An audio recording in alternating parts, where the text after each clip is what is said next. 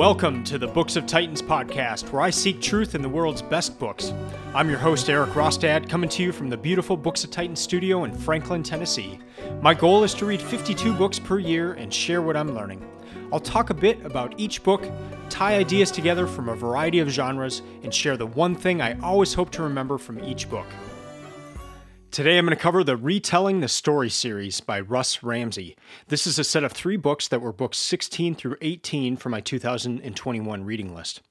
When the preface to the third book of this series, Russ says this Since the Bible was not written during a time when reams of paper and junk drawers full of pens were readily available, we can trust that Scripture was written in thrift. The details on the page are there to help us see things we might have missed otherwise. End quote the key thing there scripture was written in thrift.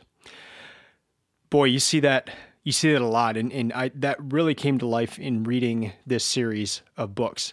Sometimes you'll you'll see a a story in the Bible and it might only have a few lines or, or a few paragraphs or maybe a few pages uh, at most, but it, within that story, it, it's it's a story written in thrift to the point where every word is there for a reason and it's important to consider each of the words and and that's one thing Russ does in this book.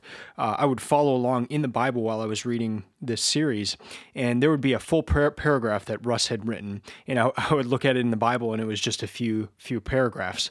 Uh, but he just he he expands on on the words that are there and then ties the story into st- stories that were that were there previously in in the Bible. Uh, maybe it's the parable before before this one, or it's it's another story uh, even before that one, and then also ties it in with things later on in the Bible. So it, it just it provides a lot of context, and then if if you're like me, maybe uh, when you were young, you you heard the Bible stories a lot, and, and maybe even if, if you're going to church now, you you'll you'll you'll hear a sermon and, and it's about a particular text. Uh, but but what oftentimes happens is is you're just hearing about that particular story at that time, and and you you lose some of the context. And so what Russ is doing in, in this series is is providing a lot of that context. Some of it's historical, some of it is is just from stories previously in, in the Bible, but uh, but it's retelling it in in that sense of of of almost putting it together in in a narrative and it's it's really powerful to read that and the the other to read it that way and then also it it just gives like a, a fresh view of the stories and of the of the entire narrative of the Bible.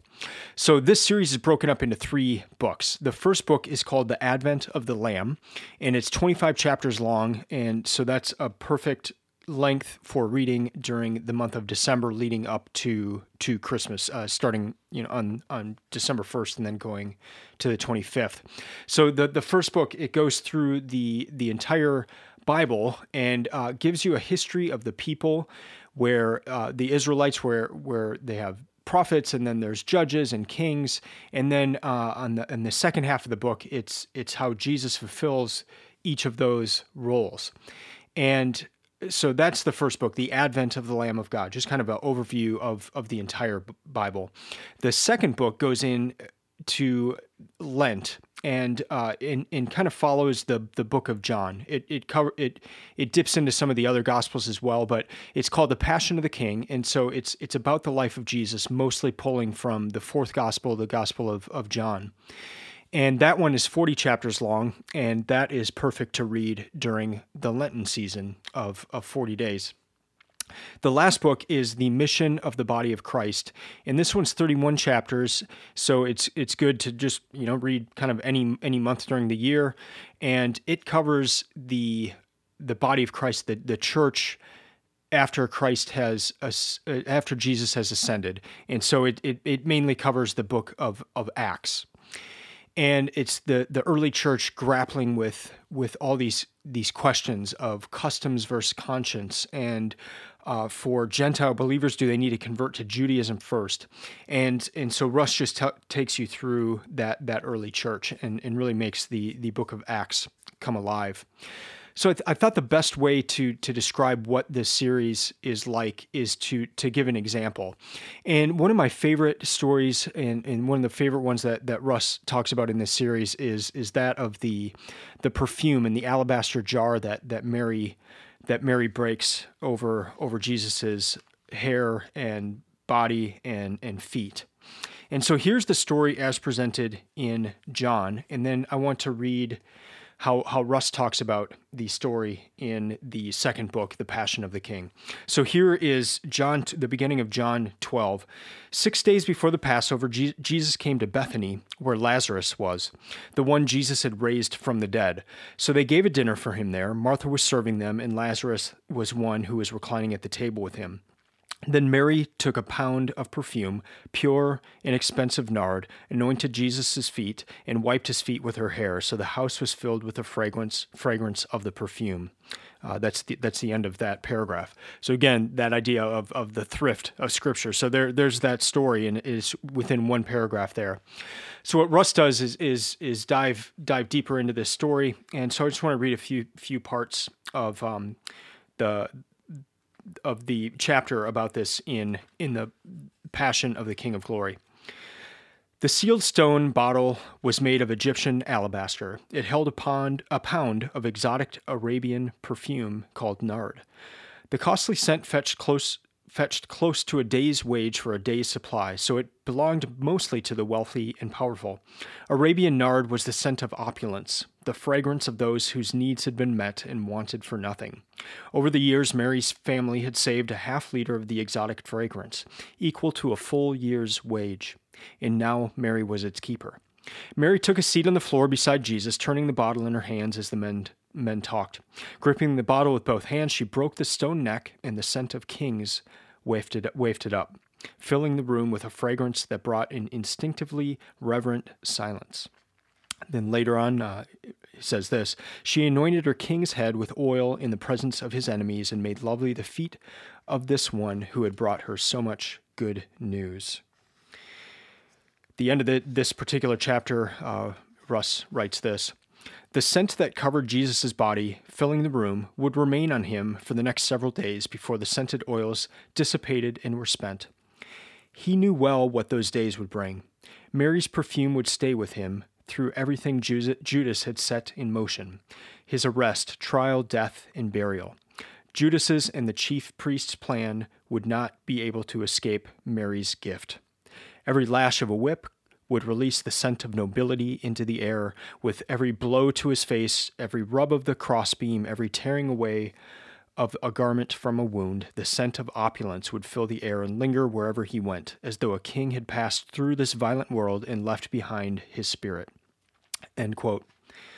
I just I love that. Uh, uh, I'll get I'll get in right after this into uh, Russ, the author, and, and how I know him. But but uh, just quickly, he is He's the pastor of the church I go to here in Nashville, and I've I've heard him tell this story. I've heard him, him tell it, and I had never considered before that that that perfume would have traveled with Jesus, uh, the smell on his body through that Passion Week, through through his death, uh, the the torture before his death, and you, you think of all the people that he came in contact with uh, during that time of of being arrested and and being on trial, being before Herod, Pontius Pilate, and being crucified, and, and all these people that would have been around him and smelled that.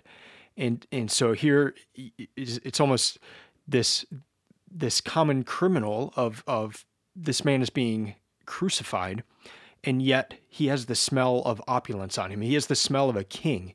And it just, it makes that story come alive in a way that I had never considered before. I mean, you just you just consider that smell through the entire week. And even as the soldiers divide up the garment of Jesus, would, would they have smelled that there? Would they have smelled that on that garment? Uh, just a, a, interesting what thing in, in but but this series is full of stories like that of of digging in deeper, um, pulling different different pieces together.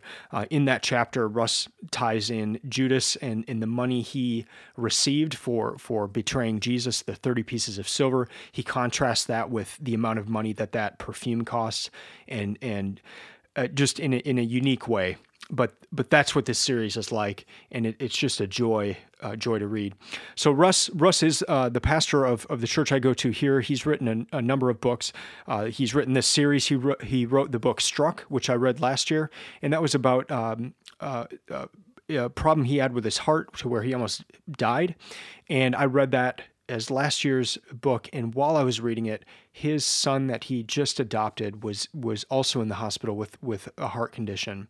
And it was it was just a neat time to be reading that book and, and seeing Russ um, sharing on social media just that his son was in the hospital uh, with with a heart condition and that Russ had had a heart condition that that nearly took his life and and so that that book last year struck what was that story of of him going through that uh, grappling with his faith and and the the big questions and and yeah, the, uh, just a neat neat book as well. So I, I, wanted to read this this three book series by him and, and finally got around to it this year.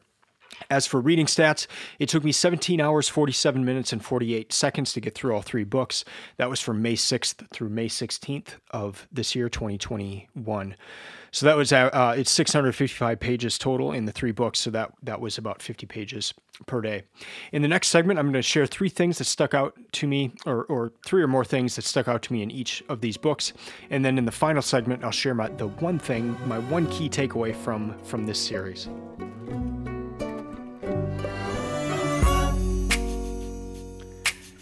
In the third book, Russ shares this as his main goal for this series. He says, My hope is that this journey through the pages of Scripture will capture your imagination in ways that will serve your lifelong study of the Bible, to deepen your understanding of the wonder and glory of the story of the Bible. End quote. And and it did just that for me. I, I love books where I, I have to have the Bible open while I'm reading the other books just for reference or to maybe to look at a part of the story I've never considered before, uh, maybe some of the words in the story I've never noticed before. Uh, just that that idea of of scripture being written in thrift and to really consider every word and to consider every every part of the story that that's there, but then also to tie it in with with the rest of, of Scripture and, and the rest of, of what's in the Bible.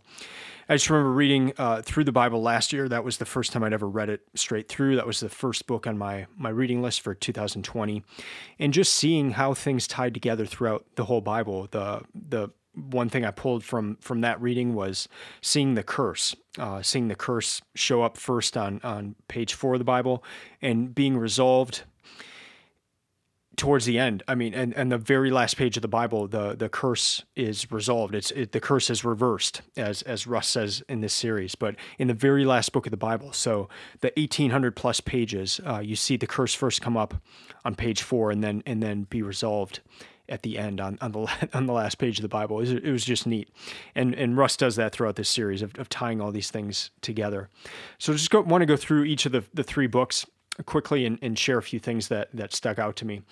So the first book, The Advent of the Lamb of God. Uh, he he shares um, this part of the, of the Old Testament where where this woman is is is praying and uh, and Eli thinks that she's drunk, and uh, Russ makes this this comment that uh, it's it's like uh, someone who's who is drunk who is mumbling in private conversations with the spirits they consumed. That was just just I mean you can just picture that and you've seen people doing that mumbling in private conversations with the spirits they've consumed. Uh, Russ has a great way of of, of stating things and, and sharing sharing ideas that way. Uh, one one other thing that stuck out to me in um, in the advent of the Lamb of God was was when Russ was writing about King David and and especially with Bathsheba. Uh, Russ says that that David had been with Uriah, Bathsheba's husband. Uh, they had fought together for many years, so it, it's quite plausible that that David would have known Bathsheba, that he would have been around her, you know, as as as they all grew up together. And and so he would have seen her before. It's not just that you know you can, if you, read the story as a one off, you know he just goes up on the on the top of the roof, sees her naked, and and calls her up. And but no, there was there was probably a history there. They they they had probably been around. Maybe they had flirted some. Maybe you know the it, it wasn't just this one-off thing, and and uh, that stuck out to me. And then also uh, after David commits adultery with Bathsheba and, and has Uriah, her husband, killed, he's confronted by Nathan. And uh, the the prayer of repentance is what is found found in Psalm 51. And, and one of the key lines there is David asks God not to take the Holy Spirit from him. And you, David had seen what the loss of the Holy Spirit had been like and the ramifications for that because he'd seen it in King Saul. And the Holy Spirit had been taken from King Saul, and King Saul would try to kill David when David was playing the harp for him. And so David knew what, what that meant uh, to lose the Holy Spirit, and, and he prayed that to God that that would not happen to him. And so, just uh, again, to kind of consider th- this wasn't just a a random prayer. You know, he had, David had had actually seen what what that would mean. Uh, uh, uh, the final thing in, in, that book is is Russ is talking about the time appointed for when Jesus came into the world, and it was a time when the census was being taken, and that census would obligate Mary and Joseph to pay taxes to fund temples that perpetuated the narrative that Caesar was God. And then uh, how Jesus even took a disciple in, Matthew, who was a tax collector. And what Matthew's job was to take to take money from the Israelites and give it to the government of the Romans, a government that put forward that Caesar was was God. And just a, a unique time to to come into the history of the world. Uh, but uh, those are those are some of the things that stuck out in the first book. The second book, The Passion of the King of Glory few things here that that stuck out. Uh, Russ kept bringing up the fact that Jesus would would ask this question, "What do you want?" Or do you want to be healed? So he he would come up to somebody who who um, who obviously needed to be healed. They they couldn't walk, or they had some other other disease or, or malady, and and Jesus would, would ask that question of, of what do you want, and and it in a way it's almost insulting of well, what do you think I want? I, I, I can't walk. My, I, I, why are you asking me what I want? But Jesus would do that over and over. And, and Russ says it, it he, he wanted to know the desire of the heart of the person he was asking. He wanted to uncover their desire, what, what they wanted. And he cared about their desires. And just that, that simple question asked over and over to a, to a variety of people was a telling question. I like also that Russ kept saying that the disciples had no category for this, or the or the people that were around Jesus had no category for this.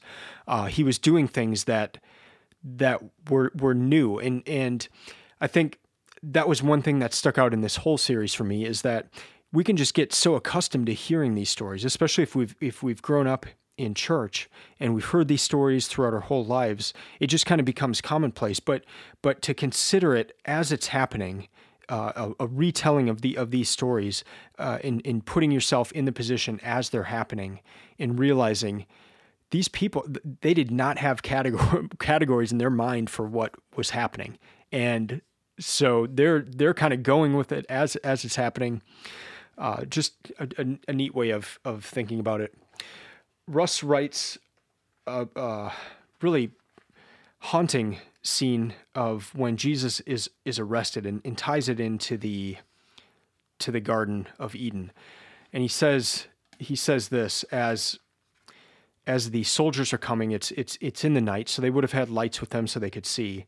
And and uh, Russ writes this in the distance, a serpent of torchlight snaked its way up the hillside into the garden. Through the trees, a soft orange glow flickered as the faint sounds of clanking armor grew to announce the advance of a small army. I just love that. A serpent of torchlight snaked its way up the hillside into the garden. And just that visual picture and, and, and Russ tying in the the story of, of the serpent in the, in the Garden of Eden, but here's a serpent of torchlight snaking its way up into the hillside of the garden. And Russ had, Russ had spent time in Israel, and, and you could you could tell that in, in his writing of just even uh, when he'd write about particular points of Jesus with the disciples and how they would have crested a hill and, and they would have what they would have seen upon that hill, you it, it came as one knowing and, and one who had been there and, and, and been in that area. So that was really neat reading these these books as well. And like I mentioned earlier, the, the curse had been reversed. That was another part of the passion of the King of Glory. The third book, The Mission of the Body of Christ. This is the, the final book of, of the series. Uh, these are the things that stuck out to me in this one is just the unity of the new believers. So there were at first it was it was Jewish people in Jerusalem, and then there were people outside of, of Jerusalem, uh, the non Jews, so that Gentiles, and how the Jews and the Gentiles they they were united in in their this new faith. And then as as it kept expanding, there was a unity amongst these different believers of different races, religions, uh, beliefs, all, all sorts of things. Like they, they were they were united.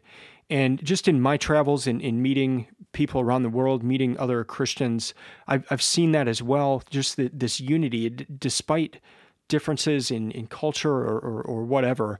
And, it, and it's just neat. But to see that in Acts, to see it for for this first time and and across the world. And yes, there were there were many issues they had to deal with, and many, you know, um, do the do the Gentiles need to become Jews first before they become Christians? Do they need to be circumcised? There, there's all these different questions that they're they were grappling with, but there was an uh, underlying unity in in all that, and it, and it was really neat to to see it and and and to kind of relive it as as Russ tells you the story as it as it was happening. Um, it was interesting that Paul, uh, the Apostle Paul, uh, Saul, turn uh, becoming taking the name Paul, he appeals to Caesar and Caesar at the time is Nero, who is burning Christians. And I, I, think that happens later on, but but just the the irony of that of, of Paul appealing to Caesar. This is like the last Caesar you would want to appeal to, but it did get Paul to to Rome, and um, but yeah, it was just I mean it's like appealing to Hitler, and he appealed to like the po- worst possible guy, and he ended up being killed under Nero. Um, but yeah. appealing to Caesar, and that was Nero.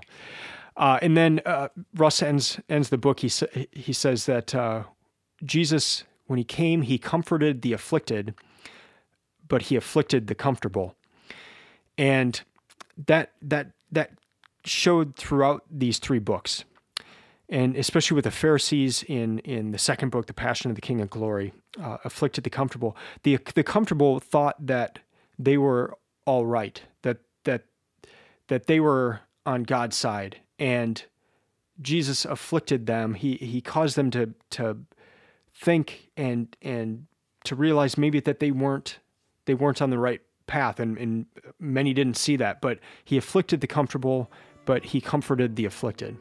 And just a neat neat way of putting it in in that last book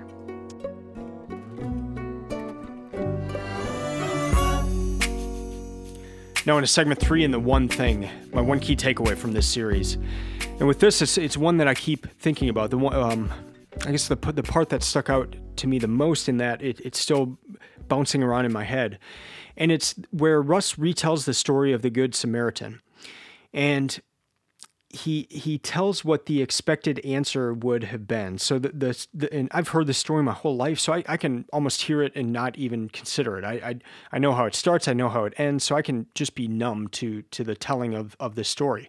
But uh, just in, in rereading it here, something struck a chord. And so the, the story is this this teacher of the law comes up to Jesus and asks him a question. He, and he asks, What must I do to inherit eternal life? But this this this teacher of the law was was asking this question as a test to Jesus. And Jesus knew this, and, and as he would often do, he he replied with a question. And he said, Well, what's what is written in the law? And this teacher of the law responds with, Well, it's love the Lord with all your heart, soul, mind, and strength, and love your neighbor as yourself. Jesus responds, That's right, do this and you will live. But the teacher of the law wants to ask another question and he asks, "And who is my neighbor?" And so, who do you think your neighbor is? Is, is it just the person to? Is it the family to your left and right in the apartment, house, condo you live in, or is it is it your people group? Or is that your neighbor, the people you're around? And so Russ says the expected answer to this question that this teacher of the law is asking, the expected answer would have been all the children of Israel. Though that's your neighbor. The, treat treat the children of Israel well. Treat those around you, your people group. Treat them as love them as you love yourself. But uh, the, to answer that question, Jesus then tells the story of the Good Samaritan. So there's this man who's beaten and robbed along this path, and he's just left for dead. And so the first person to come across this this man after he's been left for dead is a priest, but the priest is busy, just walks right past him and, and goes to whatever he, he's what whatever he's doing. Uh, next is a Levite. Uh, a Levite is an upper class uh, Israelite and they had an, a life of honor and privilege. And this Levite just walks right past him, too. The next person to come up is a Samaritan. And the Samaritans were not liked by the Israelites, they were despised because when the Assyrians had taken over uh, the nor- northern Israel, they they commingled. The Israelites commingled with the, the Samaritans, so that had defiled the bloodline of Abraham, and so Samaritans were uh, it, it, it, there was no there was no love between Samaritans and Israelites. So the Samaritan stops and takes care of of this dying man, pays for his health, pays for his stay at a at a, a place to to get better. And then Jesus asks this teacher of the law, he says, Which of these three proved to be a neighbor to the dying man? And uh, Russ says the teacher could not even say the word Samaritan. He just answered the one who showed mercy. And and then uh, Russ says this: it was it was the act of compassion that answered the teacher's question. Beyond race, beyond class, beyond religion, your neighbor is anyone in your path. And then Jesus said, "You go and do the same." So your neighbor is anyone in your path. It, it made me think of um, the Great Commission, which is at the end of of Matthew and from from what I've I've heard the the the way that this is presented is uh, how it's often translated is this Go therefore and make disciples of all nations, baptizing them in the name of the Father and the Son and the Holy Spirit, teaching them to observe everything I've commanded you. But the way that that that should be translated is instead of go and make disciples, it should be as you are going, make disciples. So as, as you are on this path. And, and, and it made me think of, of this Good Samaritan story.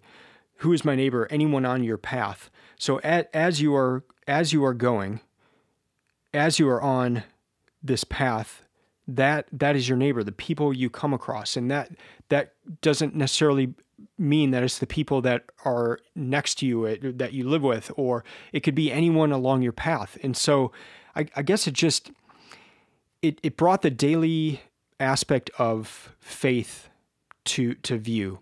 Uh, it brought faith home in, in the sense of how, how then shall we live? Uh, well, it's your faith is a, is is a daily moment by moment thing, and that requires a faith that God is setting the path before you, and then a faith to listen to what God is is telling you to do with anyone that you come across on on that path.